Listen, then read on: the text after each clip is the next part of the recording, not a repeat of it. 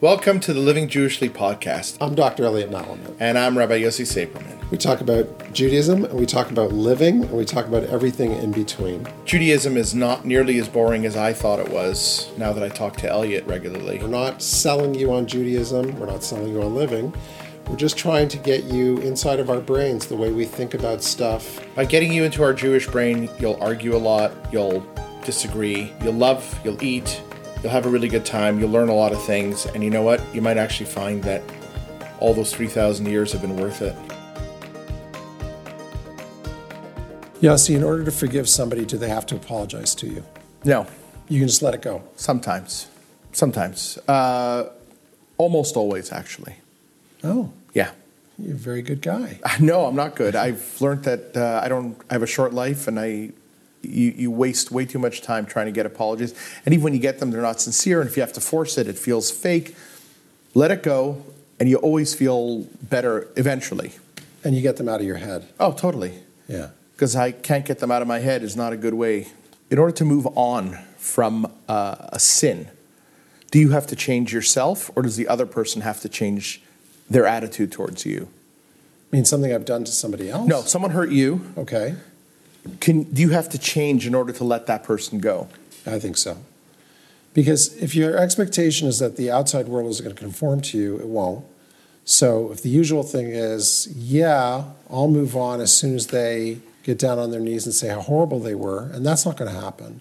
So I have to change me in order to change the situation, which means I have to think to myself, sort of what you were talking about. I can't control anyone in this world but me, which is really the key thing. And that's in a way the core of what religion teaches. I can't control anything but me. So if we're going to move this situation forward, I have to be a different me. I have to be into a different place. It's interesting that when Maimonides talks about repentance, one of the things he talks about in terms of becoming a different person is changing your name, changing your location. And I think of these metaphorically. Like change your name is like I'm a new person now. I changed my identity. I'm not that guy who was like flying off the handle getting angry when you did stuff to me. I'm a new guy now. So I definitely think it's changing yourself because making your life contingent on the other person's changes is a recipe for tragedy. So isn't it ironic that the person that hurts you most, if you actually forgive them, they've caused you to change theoretically for the better. It's extraordinary. They've done me a favor, so to speak. So to speak, had that not happened, had they not been the the the creator of misery, right? So it's almost if in, a, in some weird way we should be thanking them. Hello, you really made a difference in my life. That is part of the mental exercise I go through. If it wasn't for you being so ridiculously douchey, I would have never had this opportunity. And by the way, that's how you deal with your parental stuff. If it wasn't for the fact that you were who you were, I wouldn't be who I am for good or for bad. And with parents, it's much more present because they're both the source of a lot of uh, who you are. So I just want to say, there's Yeah. a really cool idea that I learned years ago from an Israeli thinker named Mordechai Rotenberg. He's got this wonderful phrase I hope to have a good past.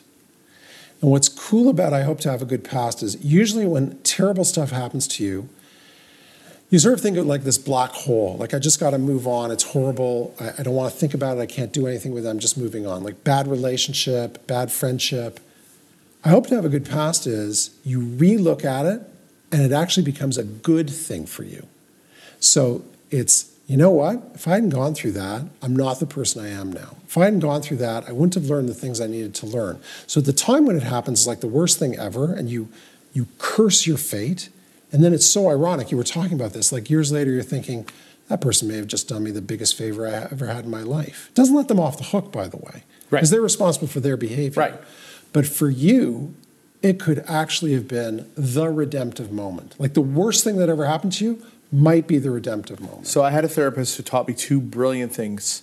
The worst thing that ever happened to you is probably the best thing that ever happened to you.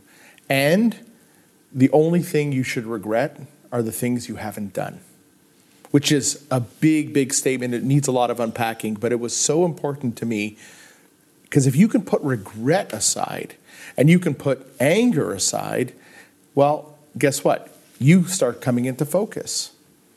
Go ahead, your I, turn. I like what you said about the things not done because when people talk about Rosh Hashanah, Yom Kippur, they often look backwards. It's like, oh, I'm repenting, the thing I did, the mistake I made. And I always think it's about looking forwards. Like it's getting you in touch with the fact that you said before, who will live, who will die? Short time, end point, unknown, get to it, right? I think it's all about urgency. It's about the idea of time passing. You don't know how much time you have. We're really lazy about that. You know, it's, it's interesting. If you talk about Rosh Hashanah, you teach it to young people, it's, this is a hard one to get across. When you're 21, you're like, you're going to live forever. Right. If you talk to somebody who's 60, they, it's like, yeah, I know. I can feel it. But I can there's a it problem, coming. though. At 60, you start to watch people burdened with their life's choices, and they've never learned how to put them aside. You, you, you watch people who, whose kids are getting married, and they have regrets about their relationships, and they just have never, and it, and it keeps growing and growing like sacks of potatoes on your back. You watch people die weighed down by their stuff, and you just say to them, you could have dealt with all of it. You could. I mean, I I come across this all the time in the work I do. I, I just wonder. We talked before about expanding the model of prayer, the concept of prayer. We talked about expanding the meaningfulness of synagogue. How do we expand the meaningfulness of the high holidays so it's forward looking, backwards looking, and how do we extract from it not just the confession of our own personal sins, but also the commitment that most people really want to make? You have to effect a change in consciousness in people that they begin to look at life at any point in their life as possibility. There's this sort of retirement mentality that I see among my peers because I turned 60 this year. You're old, man. I'm yeah, I'm I'm an old man. Yeah. You know, just like the guy on Neil Young's ranch. But there's this idea like I've done it already. Like whatever whatever happened in my life that was significant, it's already happened. Like my work thing, marriage, kids, whatever it is. And it's not that they're purposely consciously coasting, but the kind of hunger that many of us had when we were younger, the hunger to figure stuff out, figure out love, figure out wisdom, figure out why I'm here, what I'm doing, it kind of all dissipates. And now it's just, I want to be comfortable. And I think that is partly what slows people down in terms of thinking about what you were talking about, in terms of growth, in terms of saying, I can be different, I can make change. Because if you think it's all behind you, then what am I changing for? So it's interesting. For me, the book of life is this weird idea. What how do you inscribe yourself in the book of life? You choose. You know, you choose left. You, it's like what Mengele's thumb. You, you, we don't have that life death mode. What I think is there's a book, and in that book you have to write, at least in your mind, all the things you will no longer be able to do, and acknowledge it. Because people hold on to bits and pieces of dreams, and they never allow themselves to move on. There should be two columns: things I will never do, never read these books. I will never travel. Here's what I can still do. And if people are honest with themselves and not just hold on to tattered little bits of dreams, they can really, like the poem says, they can cover themselves with the cloth of heaven. Here's a story about you can change it at any time and the world gets changed. So Alfred Nobel's the inventor of dynamite. And what happened was that Alfred Nobel's brother died and the obituary in the paper got it wrong and they and they made an obituary about Alfred Nobel. So he has the unique weird experience of waking up in the morning, opening the paper and seeing his own obituary. So what does it say in the obit? It says Alfred Nobel, the man who got rich finding ways to kill more people in the fastest time ever died yesterday. so he reads this and he is appalled. Like, this is how I'm going to be remembered? Really? That I'm the guy who found a way to kill more people more quickly?